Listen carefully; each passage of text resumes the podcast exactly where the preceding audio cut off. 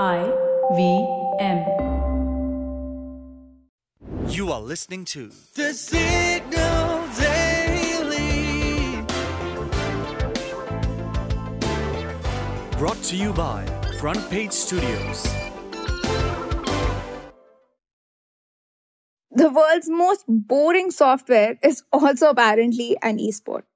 Welcome to the fourth edition of the Microsoft Excel World Championship. This so-called championship, hosted at Las Vegas' HyperX Arena on December ninth, saw die-hard data geeks, clippy mascots, colorful commentary, and a fifteen thousand dollars prize pool. The event featured thirty-minute knockout rounds called case studies, where eight finalists, who are experts of M S Excel, had to solve real-life problems, meaning everything from polling predictions to asteroid mining, by using financial modeling on Excel spreadsheets. Organized by the Financial Modeling World Cup, the spreadsheet sporting event is oxymoronic to its very core.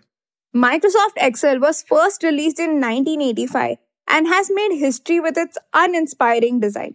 And since then, people on the internet have taken it up as a challenge to get creative with it, stretching the rows and columns to their limits.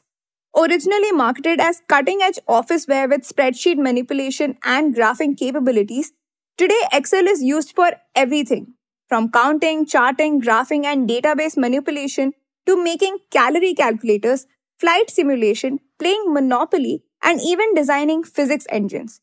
In fact, a Japanese artist went viral a few years back for making a beautiful landscape art on Excel. So clearly, it can do everything. But is it really a sport? Well, financial modeling contests have been running online for around a decade already. And when a Latvian financial consultant began streaming these contests online, it was clear that they had the viewership, or at least E S P N seems to think so.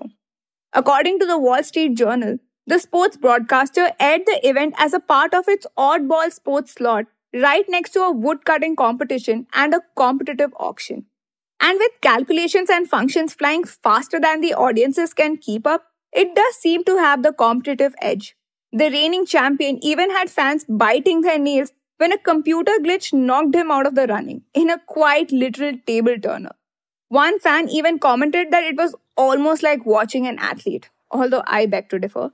But anyway, even Wired points out, Microsoft has its own reasons for wanting to sell Excel as a sport. It fits well with its history of branding spreadsheets as exciting, fun, and not work, because honestly, no one was going to have that same outlook on their own. Plus, it must have worked because nearly forty years since its release, Excel has become a permanent part of the world's financial system, every business's backend, and even pop culture. So I guess a world championship is then just the most natural progression for one of the world's most used softwares that's pretty much done everything else.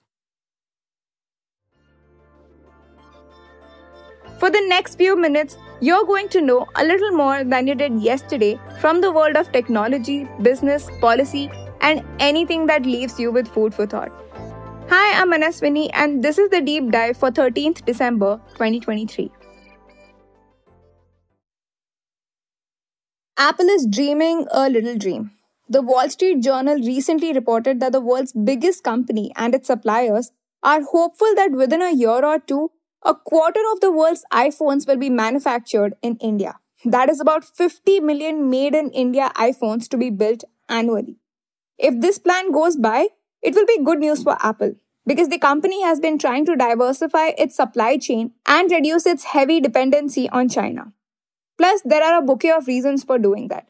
Because labor isn't as cheap in China anymore, many young Chinese workers aren't willing to toil away their waking hours in factories. Plus, U S and China's on-again, off-again trade war is a problem. But to be clear, even if Apple and its suppliers succeed in building fifty million iPhones in India in the near future, China would still very much remain Apple's biggest iPhone producer. But for the very least, in case of production being disrupted in the Middle Kingdom, as it was during the pandemic, Apple will have a parallel iPhone producer to rely upon. But there's a little problem. India's iPhones plants aren't quite as efficient as China's.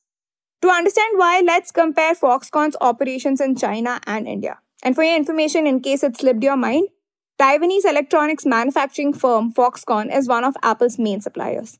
But anyway, coming back to the story. In China, Foxconn's factories are known for demanding efficiency with long work days, strict production targets, and little tolerance for delays or errors. However, the workforce dynamic at their India manufacturing plant in Chennai is very different. With a largely unskilled labor pool unfamiliar with the complexities of modern electronics assembly, the pace of production is considerably lax. Frustrated by workers' performance, a foreign staff deployed in Foxconn's iPhone plant in Chennai told the Rest of World, and I'm reading it out, "They know how to do it, but they are slow. They even walk slowly." End quote. So for any company considering moving its manufacturing from China to India, this is a sticking point. India has a large pool of young and cheap labor, no doubt about it, but it's unskilled and thoroughly inexperienced. To leave China for India would mean spending substantial capital in training the workers. Foxconn, for its part, has deployed hundreds of Chinese engineers and managers in its Chennai plant to train the local workers in operating machinery and pace up the overall production. According to a recent report in Rest of World, training Indian workers is a challenge in itself. During production peaks, workers in the assembly lines are expected to work as long as eleven hours a day. In China, Foxconn lured workers into long, monotonous work shifts by offering them lucrative bonuses. However, these tactics didn't take off with Indian workers. Five Chinese and Taiwanese workers told the publication that they were surprised to discover that their Indian colleagues refused to work overtime. Looks like Apple is getting the India treatment. Plus, there is red tape. Lobbying efforts by Apple and Foxconn did result in governments in Tamil Nadu and Karnataka relaxing their eight-hour work rule. However, the quick pushback by the worker unions made it sure that companies don't make workers toil for twelve hours. So a combination of all these factors results in Indian iPhone factories being less profitable than China's. Additionally, India is yet to develop an expansive network of material and equipment makers. An expatriate senior manager at an Apple supplier told the Rest of World, and I quote, "Apple has been spoiled in China. In India, except labor, everything else is expensive." End quote. So here's a lesson for all the other companies which are looking at India as China's plus one. Moving the factory floor to India is going to be a little costly, at least in the beginning. But it's also the only choice because Vietnam and Brazil don't have a pool of young workers as big and as cheap as India. If you like listening to The Signal Daily, please show us some support. Rate and review us on Apple Podcasts and Spotify. We'd love to hear what you have to say about this podcast. So feel free to shoot an email at hello at the signal dot co. The Signal Daily is produced in association with I V M. The episode was researched and written by Dhruv Sharma and Anup Semwal, edited by Venkat Ananth, produced by me, mastered and mixed by Manas and Nirvaan.